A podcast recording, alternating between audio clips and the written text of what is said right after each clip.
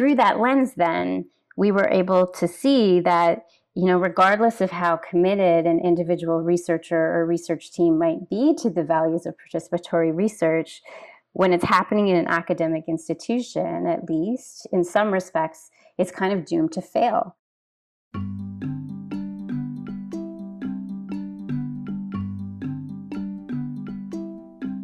Hello, and welcome to Matters of Engagement, a podcast exploring the complex world of patient engagement and partnership.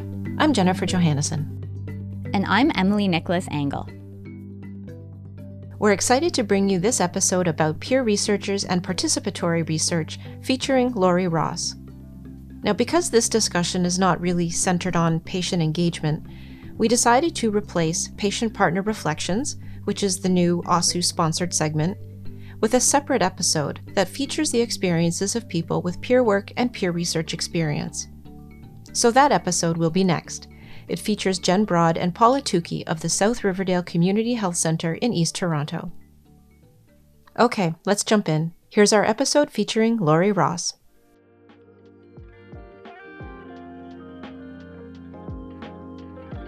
We've noticed that the scope of what counts as partnership in research seems to be expanding.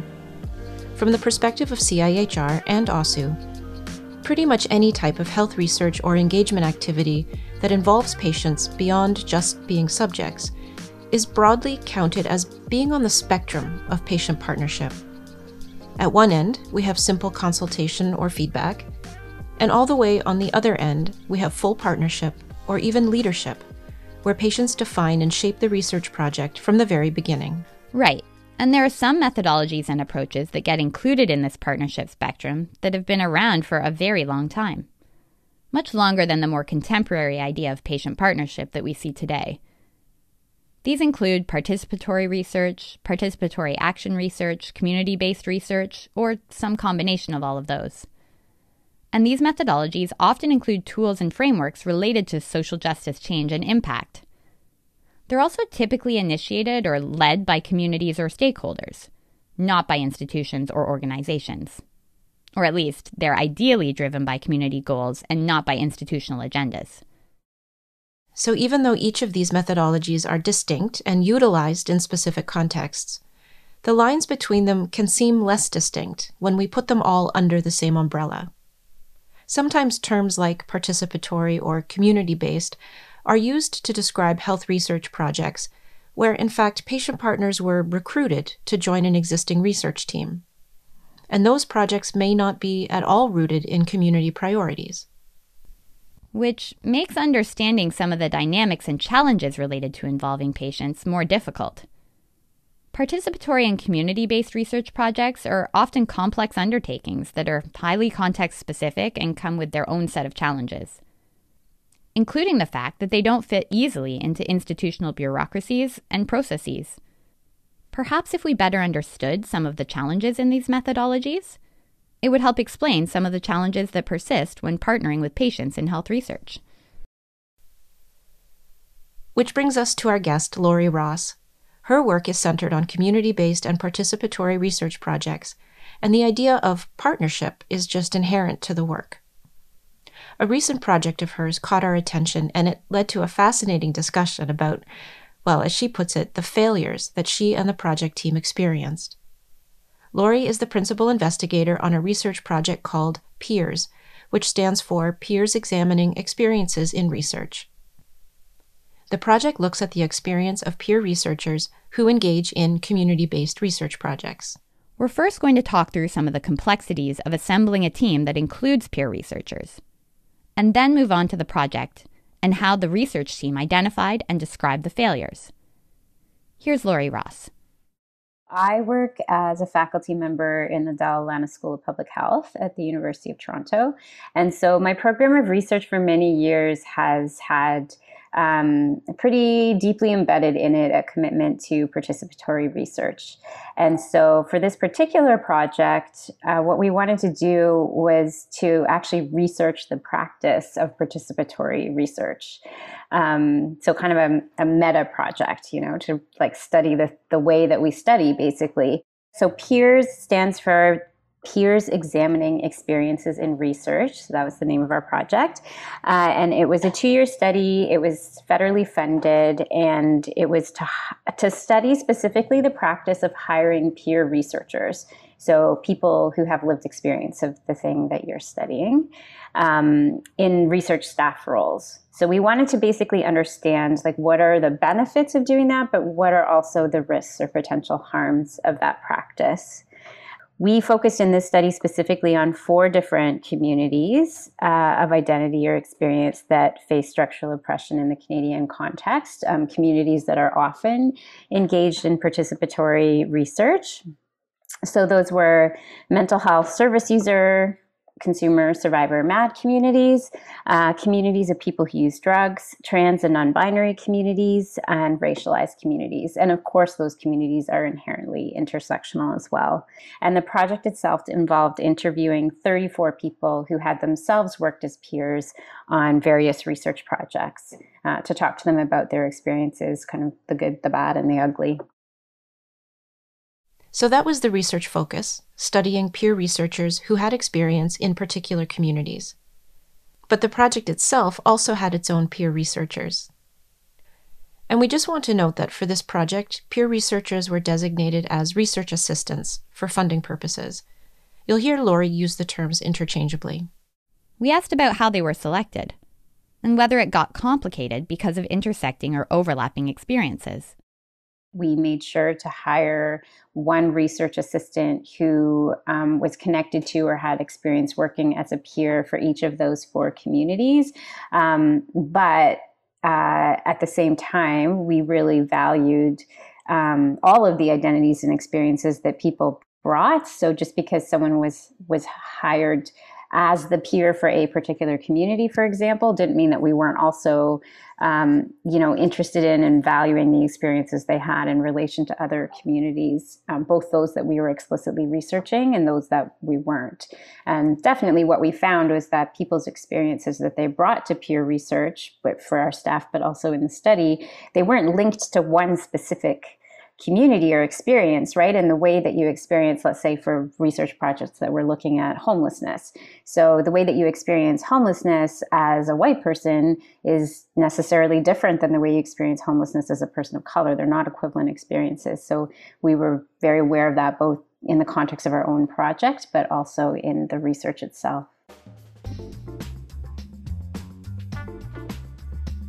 You know, we hired the folks that we hired not only because they they were connected to these specific communities, but because they had worked as researchers, like they had specific research skills that we valued. So, um, you know, what's more important than, or can, like, can you give greater importance to one of those types of experiences over another? Like, that's a very tricky question, and I think is really contextual, right? Depends on the specific thing that you're trying to figure out. Like, I think if I'm trying to figure out what's the best way to recruit people who use drugs, then someone's lived experiences in those communities is really essential. If I'm trying to figure out, though, like what are the ethical implications of different approaches to recruitment, then there's probably some of some academic or research expertise that's necessary to help answer that question as well. So there were lots of discussions that involved lots of different combinations of people with different combinations of expertise. Just like we see in patient partnership, Lori came up against some of the practical realities of working with a diversity of people living in a variety of different circumstances. So we had in this project a team, uh, like quite a large team of academic investigators, and we had the four peer research staff that we hired. And there's lots of overlap between those categories in terms of having lived experience and having research experience, right? But not all of those people were consistently around the decision making table when decisions were being made because some of us worked in full time positions in universities and some of us were working one day a week on this project and juggling lots of other things at the same time. So while we, you know, really valued that expertise and experience, the practical reality was that the way the project was structured and necessarily structured because of the budget and so on was that some people's expertise was more available to decision making than others. that's one of the failures that I talk about in the project is is ha- like that that that happens. The the decision making structure of the project is often in place before you hire the peer researchers because you have to have that team together before you can even apply for the grant. Like that's just the way the funding mechanism works. This is a common critique of many types of funded research that include community members, stakeholders, or patients. Typically, there's just no money to compensate people until the project is funded. Yet increasingly, there's pressure from communities and patient partners, as well as the funders themselves, for there to be engagement during or even before the application process. Whether you're calling it participatory or community based research, absolutely in an ideal world, the communities that the research is about would be involved from the very beginning in formulating the project. That's absolutely correct. So, was this project then properly participatory or not? I'm sure different people would answer that question differently. For me, though, it, it does come back to questions about like whose experience counts as lived experience because there were academic members uh, of our research team who had experience working as as peer researchers as well, right? So it's not like those perspectives were completely absent as we were conceptualizing this project. But obviously, someone who is now situated in an academic position, their experience of that is quite different than the person who is currently at that time working usually in precarious contract to contract type of work. That ideal scenario where the community is involved in conceptualizing the project, that's pretty complicated given the current funding structure, unless you're asking people to do free labor, right? Like you, you need to have money in order to properly engage people. I don't know, maybe 10 years ago, we, we had a funding landscape where that was more possible, where actually some of the major funders had funding envelopes that were meant for that kind of development work. And that does still exist in some capacities, but my experience is that it's very competitive. So your project actually has to be pretty far developed before you are competitive for those funding envelopes that are about building your project. This is definitely an issue in academic research projects that go through the usual health research funding process. It's quite a bit different from community based research, where the research question is often formulated well before others are brought in or funding applications are made. We asked Lori if there is some way to bring this idea into academic projects. Rather than involve stakeholders only after receiving funding, why not conduct research on questions that have already been identified? At least you'd know that the community endorsed the question in the first place because it was theirs to begin with. Well, no, I've definitely done it that way too. Like I've done projects for sure where what happened was the community came with a specific question and we worked together to figure out how to get that funded and do that work. But what you said is absolutely true. Then, typically, for most funders, the community organization isn't eligible to hold the funds. And then, what if it's not an organization? What if it's a community activist or, you know, a grassroots organization that doesn't have any kind of infrastructure to to hold funds like that. So the funding comes through the academic institution, and then, like you said, all the the rules and policies and whatnot of the of the academic institution apply and so the power lies where the money sits As we were talking to Lori about the Peers Project, we learned that they were actually writing up an independent piece, separate from the findings of the research. It wasn't part of the original plan, but it emerged as something relevant.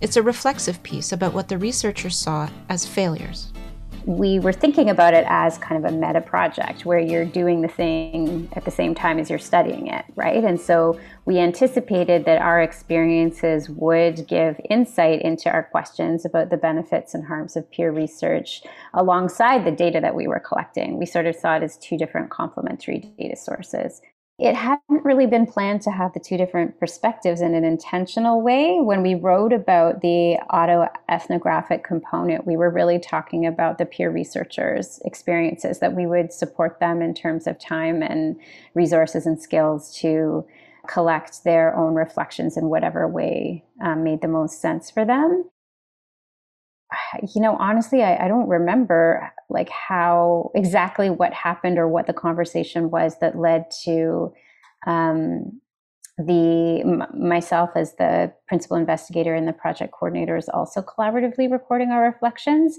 except that i know that it did feel like um, uh, it was really necessary both because we were asking our research staff to do this thing um, so it didn't seem appropriate for us to ask that of them and not of ourselves but also because there was so much going on in the project that we just needed to make space to talk about and to reflect on. And so our meetings that I had together with the project coordinators, they they were they had as a byproduct that we recorded these things that we we kind of were typing as we were talking, but also it was a way for us to just talk and think through what was going on in the project and just have some some dedicated time together in our calendars to be able to talk together and think through some of the tricky bits as they were happening. So it started out as an activity only for the peer researchers. But Lori and the project coordinators saw the value in recording their reflections themselves as well, as they could almost observe their own behaviors and patterns in real time and come together as a group to process what was happening. We asked about the decision to write it up and to focus on failures. How did that come about? We definitely imagined the, the peers re- reflections to be a, a, knowledge translation piece that there would be things that we could learn for that, that that we could hopefully share with others who were doing this kind of research i wasn't really sure what, what we were going to do with our reflections like as the pi and the coordinators for a while like it took a while to kind of sit with it and think about it and then just happened to have a, a call for papers circulate that just really fit, like in terms of understanding the complexities of social justice research methodologies.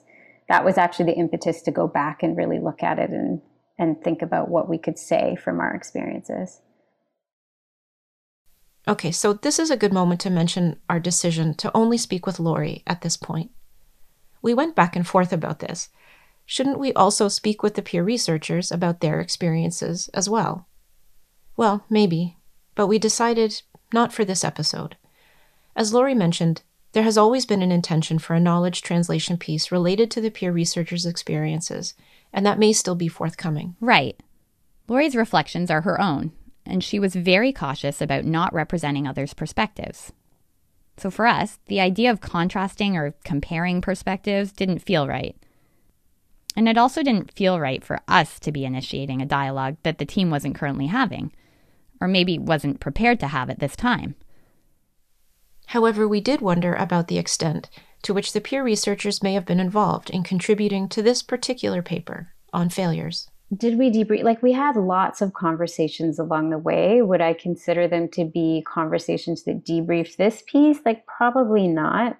I mean, some of the the failures that we experienced in this project had to do with the reality that the team mostly was never together in the same room at the same time. Um, you know, we were employing folks to work one day a week. And so they had lots of other things going on in their lives that meant that they weren't necessarily available at the same time that one another were available, right? Like even having the four staff in a room together, much less the rest of the academic members of the team, was pretty much impossible. So that was, you know, that that that was one of the failures happening at the micro level that you know I could trace back to the way that our grant was funded and structured that meant we were you know precariously employing people essentially. Lori mentioned failures at the micro level. This is part of the wider analysis they embarked on to contextualize and explain what was happening so when we went back to analyze our reflections, we really intentionally wanted to try to focus in on what we experienced as the failures of our projects. So the situations where we felt like we were not able to realize the values that underlie participatory research and particularly the values related to power sharing, which which are really fundamental to what participatory research is all about. In order to do that, in our analysis, we took a close look at what we have referred to as the macro level factors, meso level factors, and micro level factors that contributed to the failures. Micro level failures were focused on things like relationships between people, things like team dynamics and communication, And then at the meso level, we focused on institutions. And so in this work, the institutions that were most relevant were the university, uh, where the research was happening, and uh, the funder, the federal funder, funding body. And then at the macro level, we're looking at things like structural forces, so intersecting forms of oppression, um, neoliberalism, so those things that are happening like on the kind of far outer circle, I guess. Okay, let's pause again here to briefly define what Lori means by neoliberalism, as she mentions the term a few times throughout the discussion. Here's a definition she uses Neoliberalism is the ideology that values free market competition above all else, resulting in policies that support privatization and austerity. So, what this means for public institutions, like universities and public services and governments, is that there's a lot of pressure driven by money and profit to show relevance, efficiency, and to demonstrate impact. Now, this sounds familiar, right? These are all things we hear quite openly as justification for patient engagement and partnership. They're supposed to make research and health services more relevant. Now, this notion appeals to common sense, but this push for relevance and impact can be traced directly to the valuing of free market competition and privatization. Okay, so Lori went on to explain how the three levels of factors macro, meso, micro are connected. Outer circle, I guess. So we used our reflections to help us understand how all those different kinds of factors were coming together to lead to the failures that we saw happening in our project. So when we did that, we could see much more clearly how the higher level forces, so macro level and sometimes meso level forces, were ultimately leading to the failures that we saw happening at other levels we could see, for example, how what we might have experienced as failures in team dynamics and communication were profoundly shaped by the way that neoliberalism constrains what's possible in an academic institution. For example, in the precarity of research assistant work and the specific policies around how people get paid, even the physical spaces where people work um, are all structured by neoliberalism and how neoliberalism defines what an academic institution looks like and functions like. In doing that, then we came up with this idea of proximal actors. So we're defining proximal actors to be the individuals or sometimes organizations who appear to be responsible for a particular action and its consequences, but are actually acting on behalf of or, or sometimes within the constraints that are defined by an actor at a higher level. So, for example, if we look at payment policies, when they weren't grounded in the realities of the lives of our research assistants, which they often were not, it could look, I'm sure, to our research assistants like we, as the principal investigator and project coordinators, um, were not supportive or not aware of the, the complexities and conditions that they were dealing with. And, and then it looks to us as the principal investigator and project coordinators, like the university is being unsupportive by not by having these policies in place. But if you trace it back even further, you can see that those policies, they're arising out of neoliberalism, right? Working in concert with these different forms of structural oppression related to class and race and other factors to structure whose labor is actually valued and how it's valued. Through that lens, then, we were able to see that, you know, regardless of how committed an individual researcher or research team might be to the values of participatory research, when it's happening in an academic institution, at least in some respects, it's kind of doomed to fail, right? Because you're constrained by these macro level forces that don't actually permit you to do the things that you would need to do to really properly share power. While there's value in doing this kind of analytic work to better explain what's happening, it's also reasonable to think that these particular outcomes could have been anticipated. We asked Lori isn't it kind of inevitable that you'd come up against institutional constraints? Yeah, I would say that some things did feel inevitable.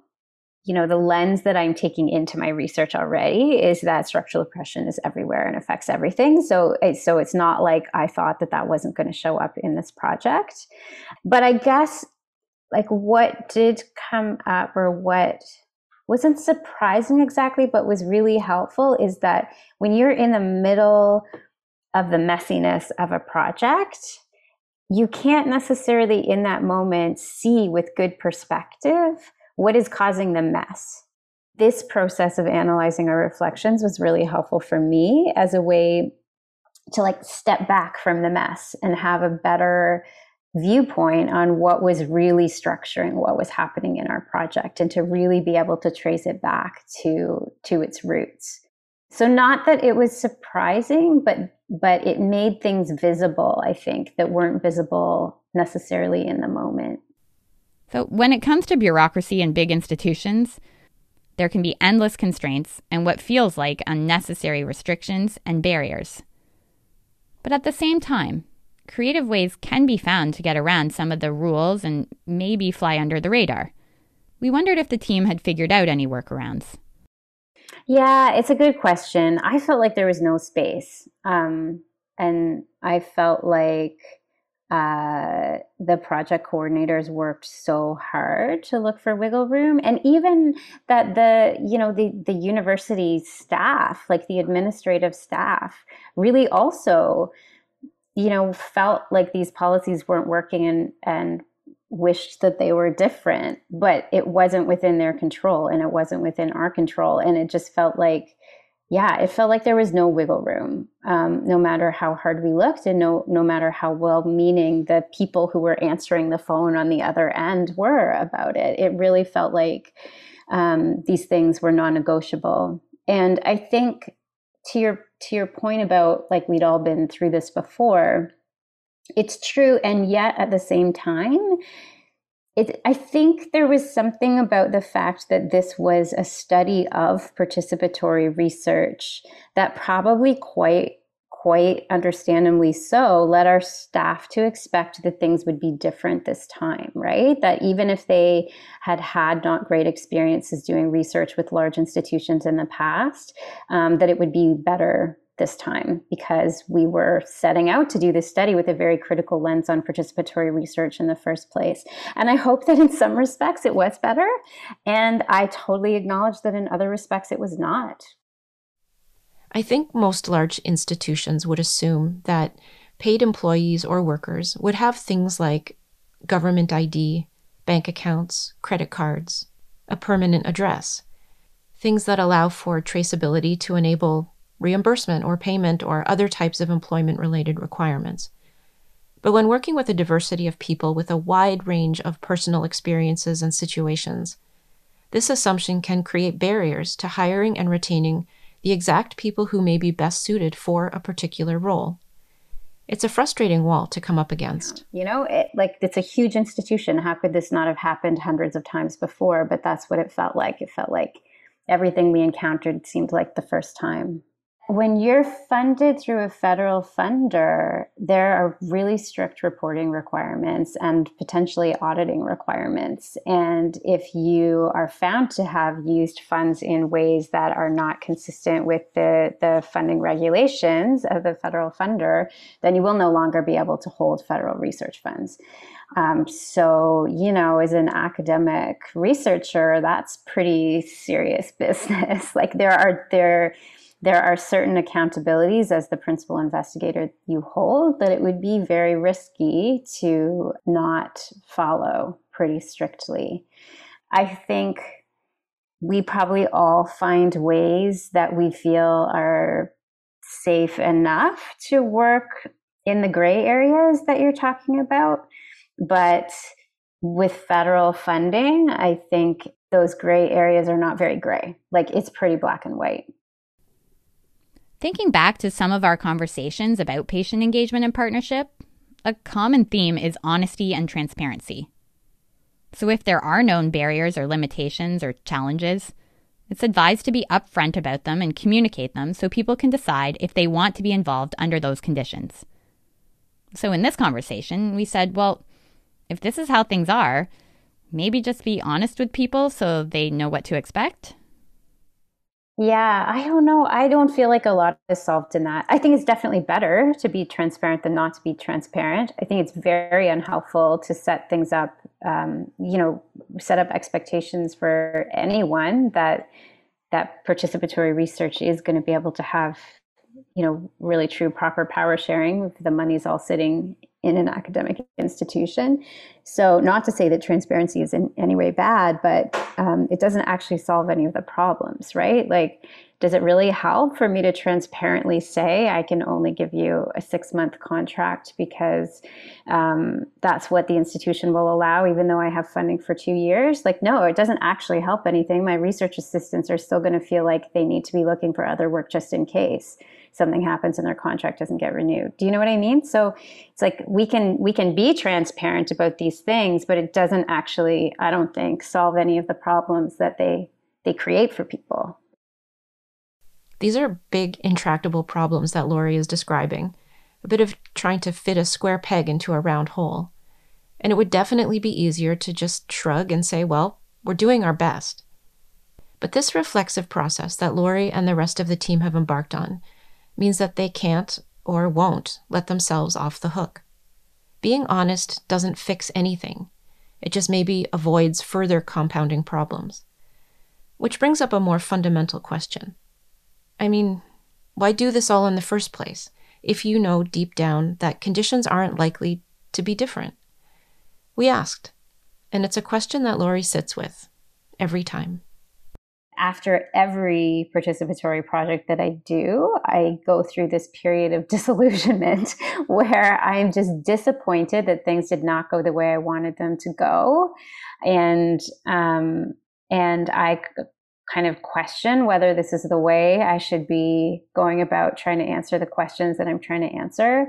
And then I seem to forget, or or I feel like um, it's not ethical to do certain kinds of research without being engaged with communities who are affected by the research. And so when I write the next grant, I write it as a participatory study anyway. And, and I guess just hope that I will have learned things that will make it a bit better. But, um, but I'm not sure, honestly. And I feel like I'm less sure this time around after finishing this project. I think because in this project, we were actually studying it we were actually studying the messiness of it, not just um, you know some other thing using these methods. And so it's definitely left me with lots of questions about whether um, it's it's necessarily better. If this is the space that we have to conduct research in, is it necessarily more ethical to bring communities into it um, than to try to find other ways to do the work? I'm not sure. I, I haven't answered that question for myself yet. Anybody who's involved in these conversations pretty universally feels that it's not okay to be producing knowledge about communities without the input of, of communities. But at the same time, we're acknowledging that if we're situated in large institutions like a university, um, there are ways that we are constrained in being able to do a good job of that. So so uh, what I want to be involved in is conversations about what are the alternatives? Like what are the ways in which we do responsible and respectful and ethical work that has meaningful impact for communities that doesn't reproduce these power relationships.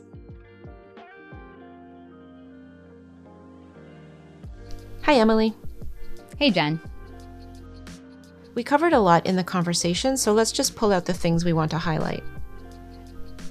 So, first of all, I was really struck by the discussion about the concentric circles of different forces, with micro in the middle, surrounded by meso, which is surrounded by macro. And along with this idea was the notion that each of the inner circles were proximal actors for an outer one.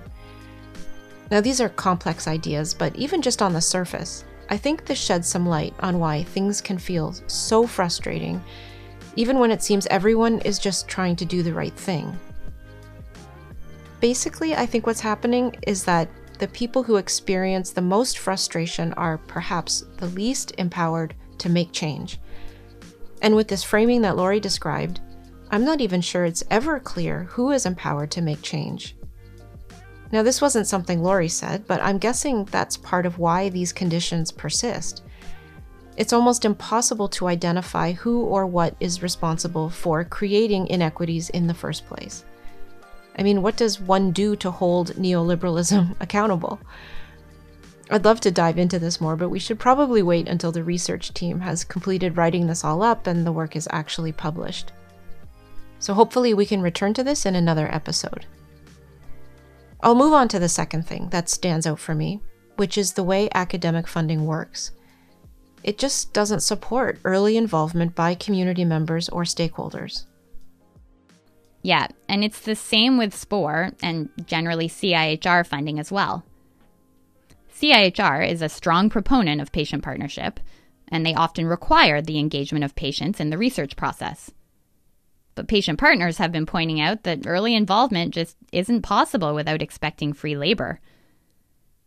CIHR guidelines kind of acknowledge this problem, but don't really offer any real solutions, and most recommendations rely on financial policy changes at the university or academic hospital where the research is based.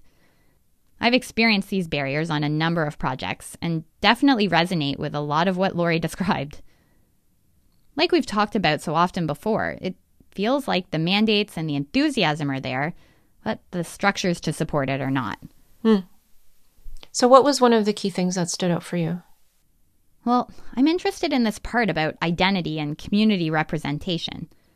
We've touched on this in several other conversations that people can get hired or recruited because of their lived experience, or maybe because they're members of a specific community. But then, what happens when they're now engaged and contributing? What are they bringing to the discussion, and how is it valued? I mean, obviously, people bring their full selves into each experience, but is that how others see it? Yeah, I think people can get labeled as representing a community when in fact they never signed up on that basis. And it gets especially fraught when there are maybe unstated diversity goals or maybe people feel they're being tokenized. Now, in the Peers Project, there was a high degree of transparency about the recruitment process and what the goals were, but that's not always the case. And there's also this issue of who counts as a community member. Lori described there being a lot of overlap between these categories of people with lived experience and then the academic investigators on the team who were involved from the beginning. Is there a point when someone becomes so embedded in the institutional structure that they can no longer be seen by the team as community members? This issue certainly comes up when we consider who can be called a patient partner and whether people can wear those multiple hats we often talk about. Okay, so I did also want to go back to one of the ideas we led with at the beginning about how terms get interchanged and how we kind of forget what's what. I know this is unusual, but let's bring in something Lori said that didn't actually make it into the earlier part of this episode. And it has to do with differentiating types of research and whether or not peer researchers constitute a community question. I think that's probably part of why we went with the language of participatory research rather than community based research in this project. Um, I think you can define community in lots of different ways, but that um, but that I don't think peer researchers necessarily consider themselves to be a community. But the project was participatory from the perspective that we had folks engaged in doing this work who had had that experience. And then layered on that is the reality that the folks who tend to be engaged in peer research are engaged because they have particular lived experiences um, that are sometimes connected with what we might, might more typically consider a community. I wanted to bring this quote in here because I really like the careful consideration about definitions, especially around notions of community. In patient engagement and partnership, I think we use the term community to just mean, well, everybody else. And I guess that varies depending on who's actually in the room, but it is a very institutional view on things. Whether certain groups of stakeholders self identify as a community is not often considered. There may be only a community in the eyes of the institution. Well, this all really highlights just how much of a disconnect there can be when community based or participatory methods are brought into an institutional context.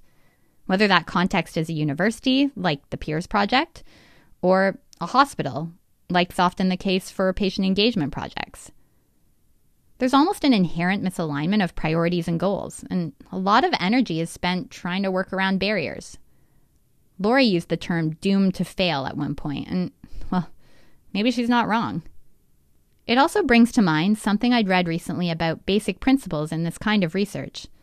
And the first one is do no harm. this is hard to reconcile with the kinds of experiences we hear about. Yeah, I think it's worth returning at some point to all of this. As Lori expressed, it's a widely held belief that it's not okay to produce knowledge about communities without involving them. And I think there are a lot of assumptions packed into that belief, which kind of sets up an uneasy tension between communities and academic research institutions. I'd be curious to find out what it is like on the community side. How is community based or participatory research experienced from their point of view? And I think this Peers project starts to chip away at some of those questions. And I know there's other literature on this, so yeah, let's definitely come back to it. Okay, I think that's a good place to wrap up for now. Thanks to Lori Ross for participating in this episode. We'll include a link to the Peers project in the show notes, and we'll provide an update when the team starts publishing their findings. If you have any questions or comments, please get in touch through our website at mattersofengagement.com. Oh, and by the way, we now have a listener phone line. You can call and leave a recorded message, which we may use in a future episode. You can check out our website for details.